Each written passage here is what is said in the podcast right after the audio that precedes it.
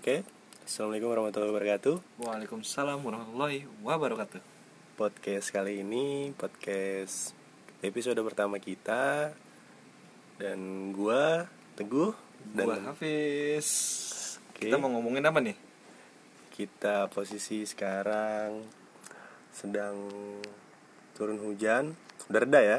Udah. Baru reda.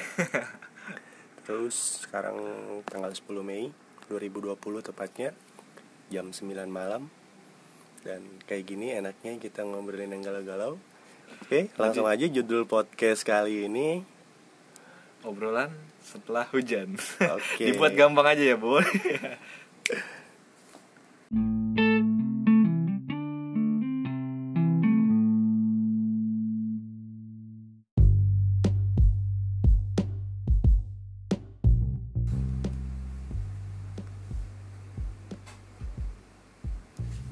Oke bis, ada satu pertanyaan nih. Yoi, sambil ngopi ya. Iyalah, santai aja santai di sini santai. Satu pertanyaan yang biasanya banyak orang-orang yang menanyakan hal itu nih. Yoi, apa nih? Karena sekarang temanya setelah hujan, nggak jauh-jauh lah ya dari hal-hal yang galau gitu kan.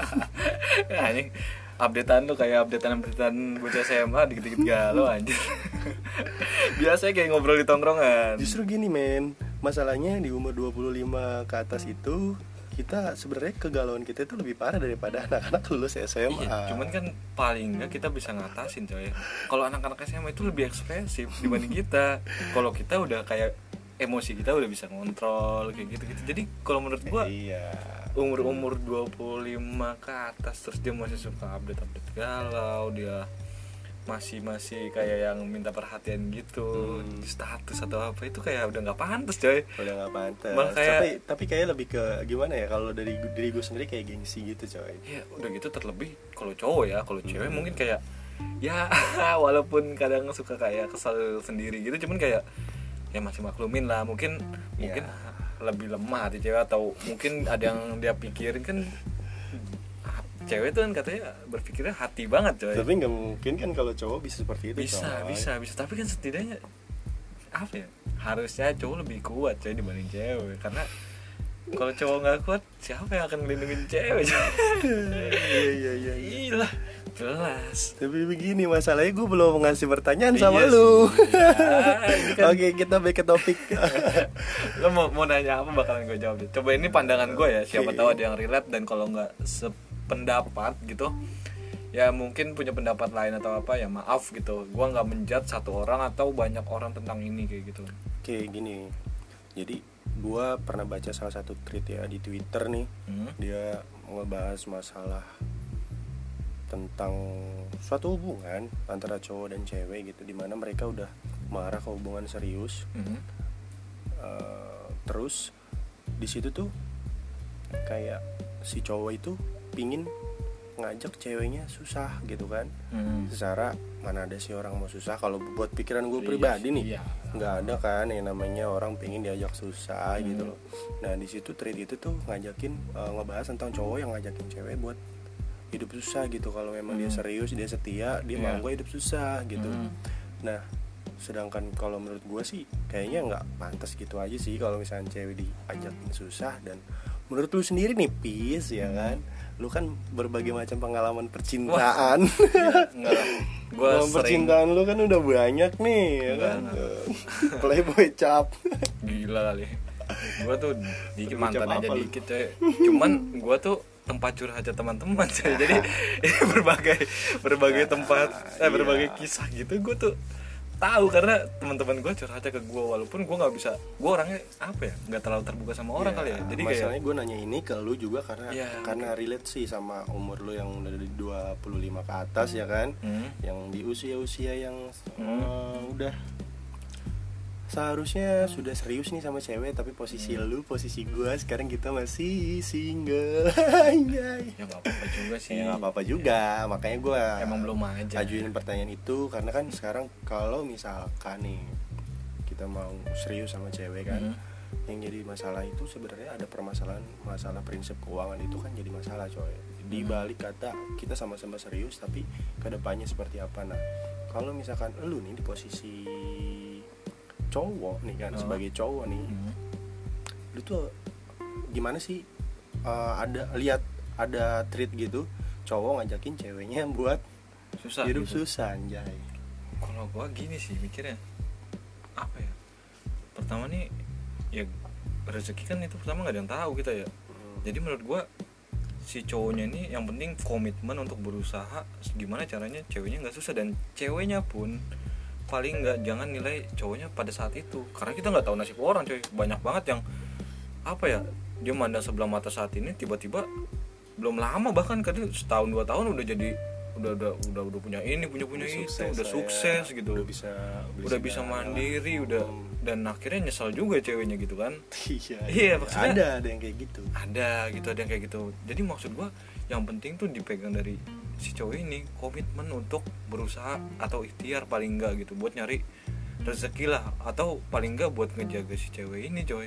Jadi ketika udah berkeluarga itu kayak apa ya, harus hidup mandiri paling enggak tuh harus bisa lah, karena kita nggak tahu kan orang tua akan bantu atau kayak gimana. Mungkin orang tua akan bantu itu pasti, karena sayangnya orang tua kan ya kita tahu lah gitu ya, lebih besar dibanding kita ke kita ke orang tua, pasti lebih besar dari orang tua ke kita gitu kan. Iyalah pasti. Nah cuma masalahnya pada saat menikah itu kan kita udah jadi kepala keluarga jadi, yang artinya semua keputusan itu adanya di tangan kita. Terus kita juga pas saat ijab kabul nih udah sah, tanggung jawab ini tuh udah berlimpah. Si cewek ini bukan tanggung jawab bapaknya lagi coy. Iya otomatis jadi tanggung jawab kita coy. Iya. Dan itulah yang harus kita pegang komitmennya. Jadi kayak berarti kayak gimana ya, gue potong dulu. Berarti kayak seharusnya si cowok tuh ya, kita sebagai cowok tuh jangan ngajak cewek buat untuk hidup susah lah ya. Ya, buat jadi secara misalnya lu cewek nih, lu mau lu serius kan ya sama gue gitu kan ya, tapi gimana lu mau nggak hidup susah lah, otomatis lu pasti nggak mau kan. Harusnya apa ya, bukan hidup susah sih, kayak pencariannya kalau dari kata-kata lu, dari jawaban lu harusnya si cewek ini diajak untuk berjuang bersama coy. Iya berjuang bersama, mungkin gitu arti perjuangan tuh gini ya, ibaratnya dengan si cewek ini menerima cowok apa adanya gitu ya, nafkah sekecil apapun yang penting cowoknya udah komitmen berusaha gitu ya. Menurut gue itu juga berjuang coy. Iya dengan menerima dengan ikhlas gitu. Karena apa ya, ini dari sisi apa ya, dari sisi agamanya sih yang gue tahu, ketika istrinya senang bahagia ikhlas kayak gitu ya rezeki akan nambah lagi gitu. Tapi si cowoknya pun harus komitmen untuk cari terus paling enggak tuh dia punya satu tujuan untuk membahagiakan istrinya gitu. Nah, di situ. Iya. Tapi kadang orang-orang banyak yang memiliki persepsi yang nggak sampai sono coy. Iya karena kita juga nggak bisa maksain persepsi kita sama orang lain kan gitu ya. Ini kan pandangan kita yang paling. Terus yang gue takutin nih, seandai kata nih si cowok yang ngajakin susah ini, dia benar ngajakin susah nih. Kalau lu bilang kan nanti yang penting cowoknya berusaha. Lah kalau memang dari awal dia mental yang ngajakin susah, terus begitu nikah ternyata dia kamu kerja coy, dia bergantung sama cewek, berarti kan yang tolol ya, cowoknya. Iya. Makanya gue bilang ya kalau kayak begitu iya, maksudnya kalau menurut gue sih ya kita bisa lihat lah gitu ya, kenal ini orang sebagai cewek nih harusnya. Iya cewek tuh kayak kita tahu lah yang akan nikah sama kita itu siapa. Cuman kalau gue sih ya kebanyakan nggak tahu, kebanyakan atau beberapa yang gue tahu gitu ya, ada orang-orang yang kayak nilainya dari sekarang dia takut gak punya apa-apa, nanti gue nikah gimana, cewek. Jadi jadi itu kayak ketakutan tersendirinya dia gitu loh, padahal menurut gue ya insecure padahal selama si cewek si cowoknya udah akan berusaha gitu, tenang aja gitu, maksudnya pasti ada jalan lah kalau menurut gua gitu ya, pasti ada jalan gitu. Iya, apalagi, itu mah cuma ketakutan kita aja gitu ya, ketakutan tujuannya itu mulia ya kan. Iya itu cuma ketakutan kita akan masa depan gitu, kita takut kayak nanti kedepannya gimana, nanti rumah kita di mana, nanti makan ini apa. Kalau menurut gua yang penting cowok ini komitmen untuk berusaha terus cari rezeki, terus kayak gimana caranya si cewek biar hidup nyaman walaupun pada saat itu atau berapa bulan berapa tahun setelah menikah masih gitu-gitu aja, tapi terus cari gitu, sabar pasti ada lah. Jalan, sabar dulu, dan ceweknya pun usaha. Iya, dan ceweknya pun ya paling gak sabar lah gitu, maksudnya sabar, support, terus kasih semangat ke suaminya. Makanya ada bahasa gitu. Di balik kesuksesan laki-laki. Iya cuy, ada. Iya emang itu tuh berpengaruh. Betul. Pengaruh banget coy, dari sisi apapun bener gua berpengaruh, sisi psikologis ketika disemangatin sama orang yang disayang kan. Kita makin semangat buat cari rezeki, dari sabar, enggak kayak di film-film di Indonesia gitu coy. Ceweknya malah selingkuh aja.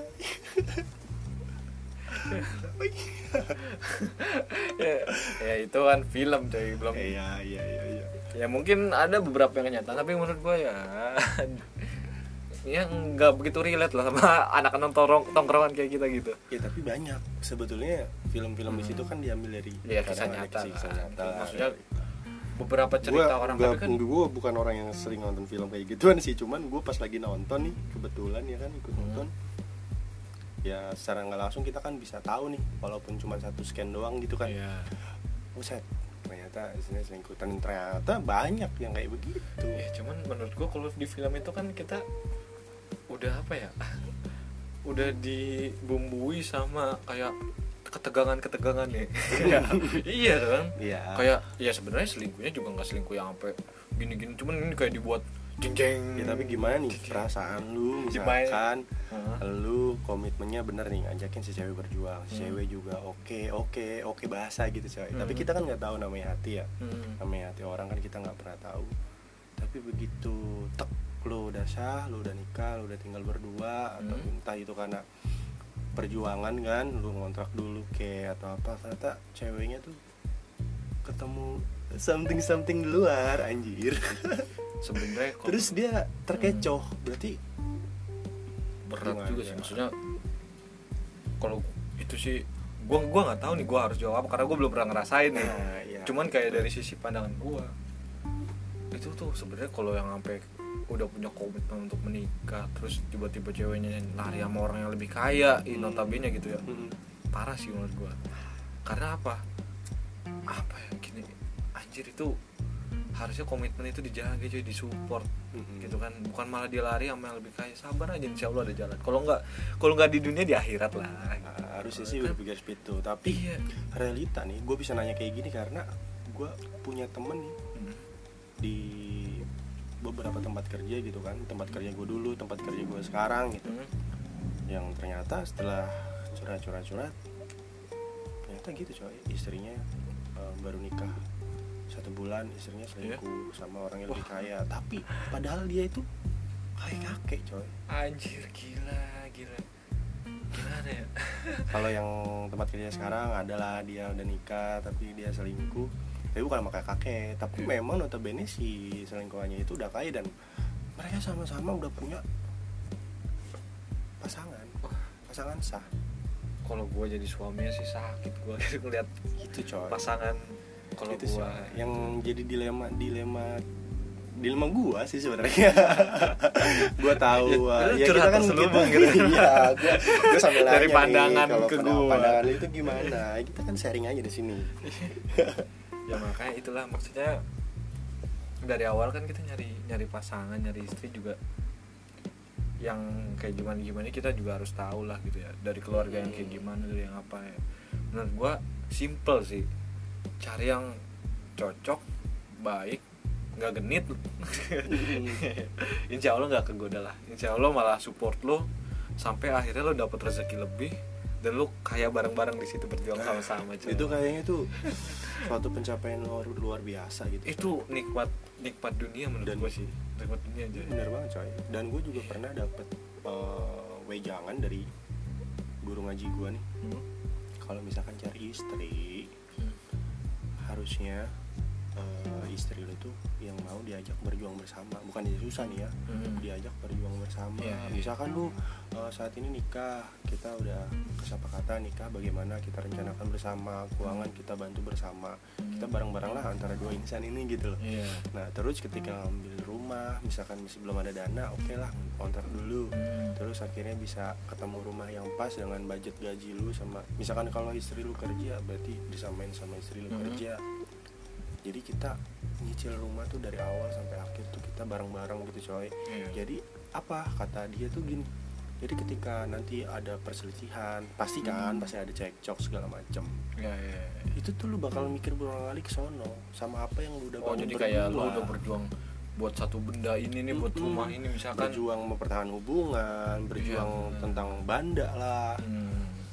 Jadi ini sih kayak jatuhnya lu balik lagi lo, kita kan udah sama-sama susah, kita sama-sama berjuang, masa sih hubungan yang sudah kita bangun sedemikian rupa harus hancur begitu aja. Ini nikah lo, bukan pacaran. Sebenarnya mindset sih bro.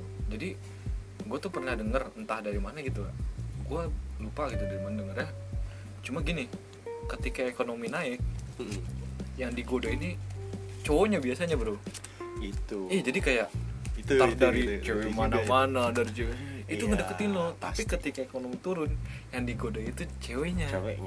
Benar. Karena apa, ceweknya kan dilanda kesusahan, terus dia ngelihat apa cowok yang lebih suka, cowok yang suka sama dia tapi lebih enak kehidupannya gitu kan gitu.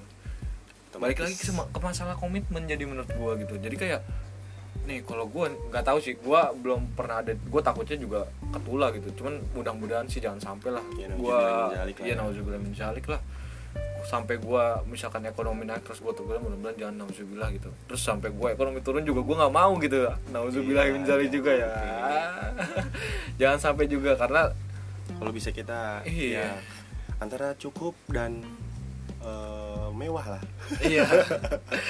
Ya kan pinginnya semua orang cukup, mewah, bisa memenuhi kebutuhan. Ini bro, paling enggak ini cuy, cukup nih, cukup lah beli mobil, cukup beli rumah, cukup. Intinya begitu.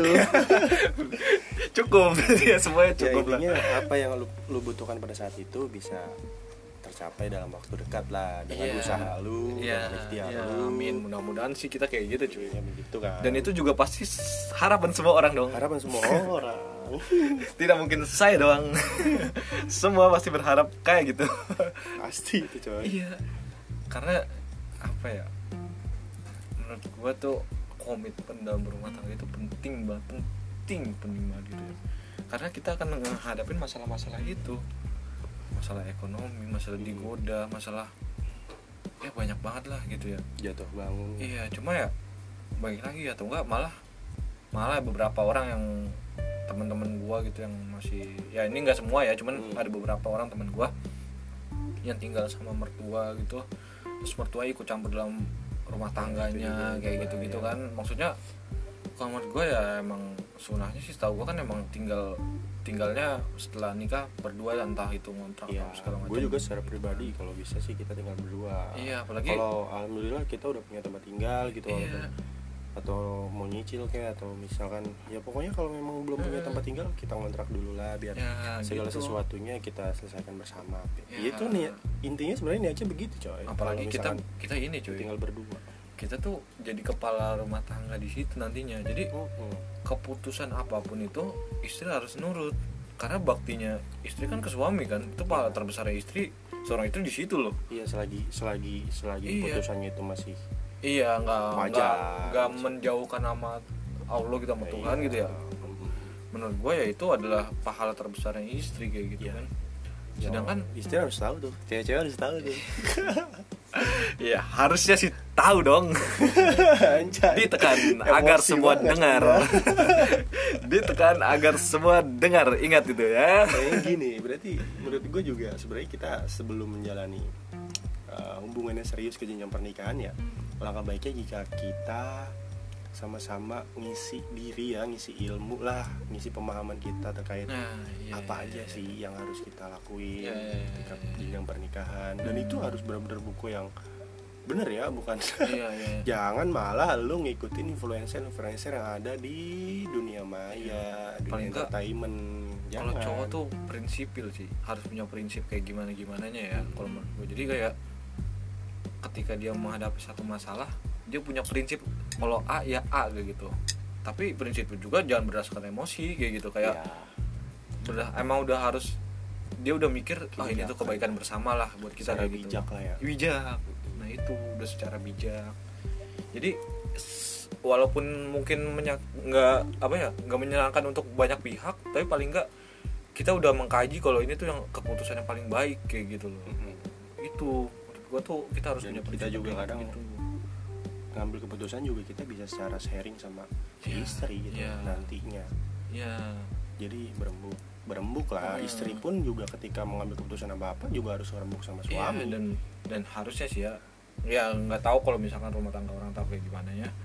Menurut gua istri tuh hanya bisa kasih masukan, keputusan tetap ada di tangan suami ya, karena memang seperti itulah. Iya, karena suami itu akan jadi kepala rumah tangganya sebesar setinggi-tingginya jabatan apapun istri di kantornya atau di manapun. Tetap dong di kepala di rumah tangga dia akan di bawah suami dong. Iya, dan itu sebagai cowok nih, sebagai laki-laki harusnya kita juga bisa legowo ketika istri lu punya pendapatan yang lebih besar daripada lu. Karena kebanyakan gini, kebanyakan ada juga yang bermasalah dalam keluarganya. Tapi itu bermasalah banget tuh. Beberapa orang tuh gue lihat kan gara-gara itu gajinya lebih besar daripada suaminya, coy. Iya itu nggak semua, tapi banyak maksudnya lumayan banyak. Gue belum riset sih berapa persen gitu kan. Kalau gue kan emang gue juga belum riset dan gue juga belum tahu, tapi ada lah gitu maksudnya kayak gitu. Dan gue tuh bukan orang psikologi kan. Kalau lo kan emang jurusan kuliah psikologi gitu ya. Jadi gue nggak tahu sih psikologinya tuh kenapa tuh mereka bisa si cowoknya entah apakah yang ngiri gitu segala macam, gue nggak tahu tuh. Mungkin lu lebih bisa jelasin gitu. Karena masalahnya karena kita bikin podcast ini episode pertama tanpa apapun. Lu belum riset ya? Apapun, gue belum riset apa-apa nih. Cuman yang sepemahaman gue selama ngobrol-ngobrol sama teman-teman gue psikolog dan konselor juga, memang biasanya banyak juga keluarga yang memiliki masalah itu dikarenakan gaji si istri lebih besar daripada si suami. Oh gini dong. Kasih tahu dulu dong, lo dulu jurusan apa kuliah? Gua dulu ambil jurusan kuliah sebenarnya bukan psikologi, coy. Gua ngambil bimbingan konseling yang nyerempet sama psikologi, cuman beda. Kayak ada beberapa kayak lu kan jurusan? Kalau gua sistem informasi. Jadi itu kan nyerempet tuh sama IT kan. Jadi antara psikologi sama BK sebetulnya hampir sama. Tapi samanya kan, kayak SI dan IT. Tapi kan setidaknya lu masih kayak ibaratnya kalau psikolog, gue nggak tahu ya ini bener apa enggak, tapi kalau psikolog itu kan menangani psikologis orang umum pada umumnya gitu kan. Tapi kan kalau lu kan BK nih dan lu ngajar saat ini kan bimbingan konseling di sekolah kan, ya kan? Ketahuan dong gue nih anjir. Dan lu harusnya kayak tahu gitu, kayak orang-orang siswa-siswi lu itu kan pasti ada. Nah, ya kayak curhat-curhat ke lu atau apa segala macam, dan lu pasti paling banyak nanganin psikologis hasil ini. Sebetulnya banyak gitu kan. Ya, ini sebenarnya apa ya? Itu etika BK sih sebetulnya, etika konselor di mana lu bukan konselor sih, guru BK gitu kan. Karena gue belum punya sertifikasi jadi masih bisa disebut masih disebut sebagai guru BK, bukan konselor. Kalau sebutannya konselor itu dia udah punya profesi gitu. Udah punya sertifikasi profesi sebagai konselor. Nah, lo berarti masih guru BK nih ya. Bimbingan konseling. Guru BK. Teman-teman dengerin, bimbingan konseling. Tapi gue juga sering sharing-sharing sama teman-teman gue yang udah ambil profesi konselor, yang udah S2. Yang S2-nya udah yang ambil S2 tapi ternyata gagal coy. Tapi ya kalau dia punya ilmu star S2 kenapa enggak, cuma ijazahnya doang kan enggak gitu kan. Iya. Ya karena ya gimana ya, syarat di Indonesia juga. Pokoknya gitu, detail sih ya. Gitu. Pokoknya kalau sebutan konselor gitu ya lu harus ngambil kuliah lagi, sertifikasi lagi. Dan psikologi juga sama. Kalau misalnya lu cuma lulusan S1 psikologi, ya itu lu cuma psikologi umum yang lu pelajarin gitu loh. Psikologi umum, lu nggak punya basic yang lebih menjurus gitu loh. Psikologi kan banyak tuh, psikologi klinis, psikologi keluarga segala macem. Sama konselor juga sama. Nanti ya ketika lu ngambil jurusan konselor, lu ada namanya konselor keluarga, lu ambil faknya kemana nih gitu, lebih spesifik. Kalau kayak kita guru BK ya istilahnya ya kita masih menangani masalah-masalah yang biasa. Tapi gue pengen tahu deh gini. Tadi kan kita ngomongin kayak pernikahan segala macam gitu kan. Tapi ada nggak sih murid-murid SMA gitu yang udah berpikiran gue pengen nikah nih, nikah muda gitu? Ada nggak sih gitu? Yang apalagi lu tempat curhatnya siswa-siswi sekolah gitu kan? Sebelum gue jawab pertanyaan lo yang ini, gue ngebahas yang topik kita yang tadi barusan. Kalau sebenarnya siswa gue juga banyak yang bermasalah, dan masalah-masalah keluarga apalagi kebanyakan nih masalah-masalah keluarga, nggak kebanyakan sih, adalah beberapa ya sebenarnya mereka broken. Nah brokernya itu kalau ditelusurin gitu ketika panggilan orang tua itu karena permasalahan itu sebenarnya. Pertama permasalahan apa keuangan, di mana gaji istri lebih besar daripada gaji suami, terus perselingkuhan dan sebagainya. Itu berpengaruh banget itu berpengaruh banget. Dan yang gue kasihan itu ke si anak tuh ya otomatis psikologinya terganggu dong. Kalau misalkan di orang tuanya sampai ada namanya perceraian. Makanya buat pendengar kita nih, kalau bisa pertahankanlah hubungan kalian ketika kalian sudah melakukan komitmen yang serius, ketika itu sudah menjadi suatu pernikahan yang sakral, pertahankanlah apapun itu. Dan kalau bicarakan bisa, dulu kalau bisa sih ya, nggak tahu sih ini gue bener apa salah, cuman kalau bisa sih ya kalau memang ada beda pendapat, perselisihan atau lagi bertengkar, nggak di depan anak gitu sih. Ya itu juga ya, benar coy, harus ya, nggak di depan anak. Tapi kalau rumahnya sepetak ya mungkin si suami kali ya harus bisa bimbing kayak yang obrolan di kamar lah atau segala macam atau gimana. Paling nggak tuh jangan sampai blek depan anak-anaknya. Jangan sampai sih, apalagi anakku masih kecil karena itu terekam jelas coy, di memori si anak itu akan terekam jelas. Jadi antara anak ketika nanti tumbuh kembang sampai dia dewasa awal apalagi ya, kalau misalkan kita anak-anak SMA, SMP, SMA gitu kan, SMA udah masuk dewasa awal, dia akan ada satu judgement sama orang gitu coy. Ketika memang situ ayahnya yang salah, dia lebih condong ke ibunya, dia akan merasa bahwa laki-laki itu selalu salah. Kayaknya itu mah bukan semuanya sama deh ya. Itu dari sisi anak-anak yang orang tuanya bertengkar ya. Terus kalau anak-anak yang anaknya koruptor tuh gimana? Anaknya koruptor tuh gimana? Maksudnya itu kan pasti bapaknya nih ketahuan banyak orang nih kan, terkena kasus gitu ya. Waduh. Anaknya tuh di sekolah gimana aja? Apakah dia akan dibully ataukah kayak santai aja gitu? Belum tahu sih. Belum pernah ada sih. Iya, gue juga nggak pernah lagi gitu. Gue yang nggak ada siswa yang gimana bapaknya koruptor aja. Gue yang nggak di institusi pendidikan nggak mana tahu gitu kan. Iya. Gue rasa sih mungkin akan jadi pukulan tersendiri untuk keluarga coy. Atau mungkin anaknya mau nggak mau pindah sekolah.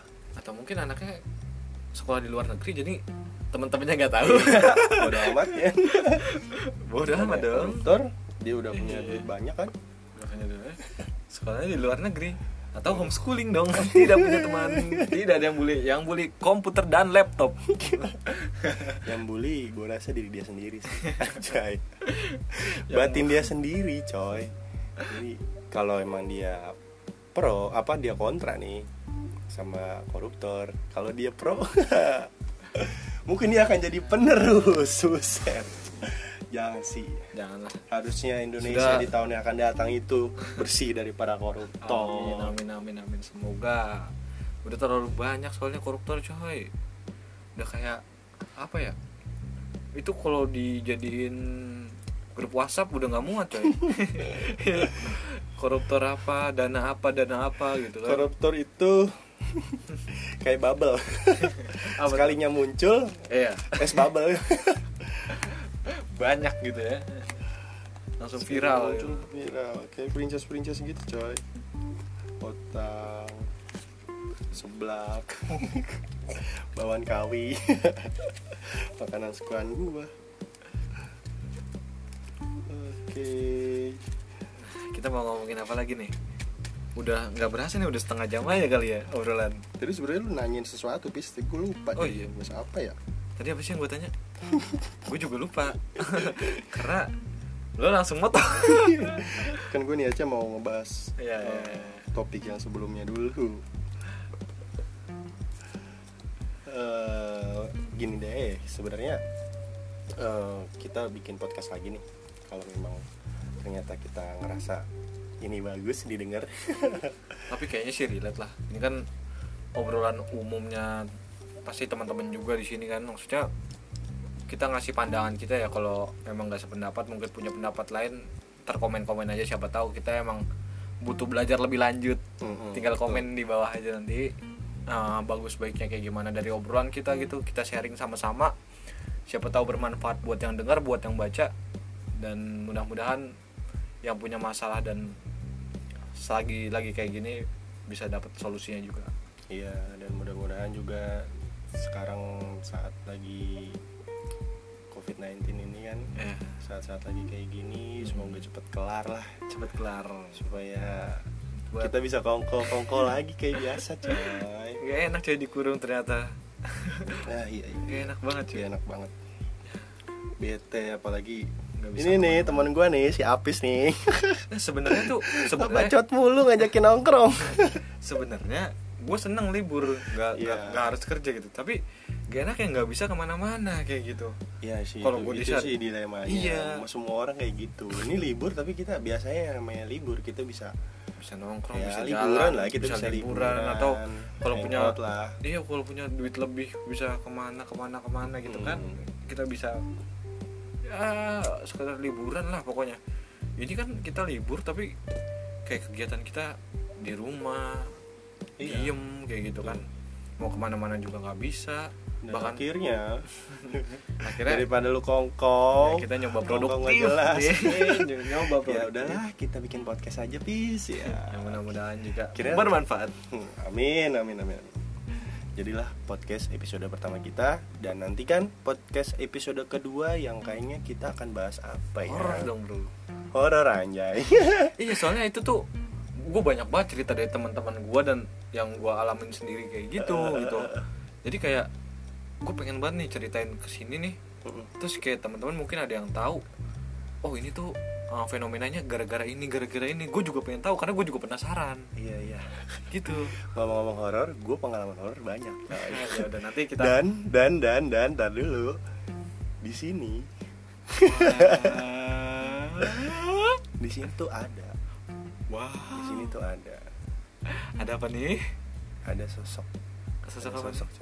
Sosok dari rumah yang ada di sebelah kita, di sebelah rumah gua nih. Sosok yang sering main. Iya. Dan rumahnya juga udah terkenal banget dari kita kecil. Mungkin besok kita akan ngebahas rumah itu, coy. Dengan posisi salah satunya. Nantiin terus podcast kita. Ya, kita pamit untuk episode pertama ini, semoga bermanfaat dan Assalamualaikum warahmatullahi wabarakatuh.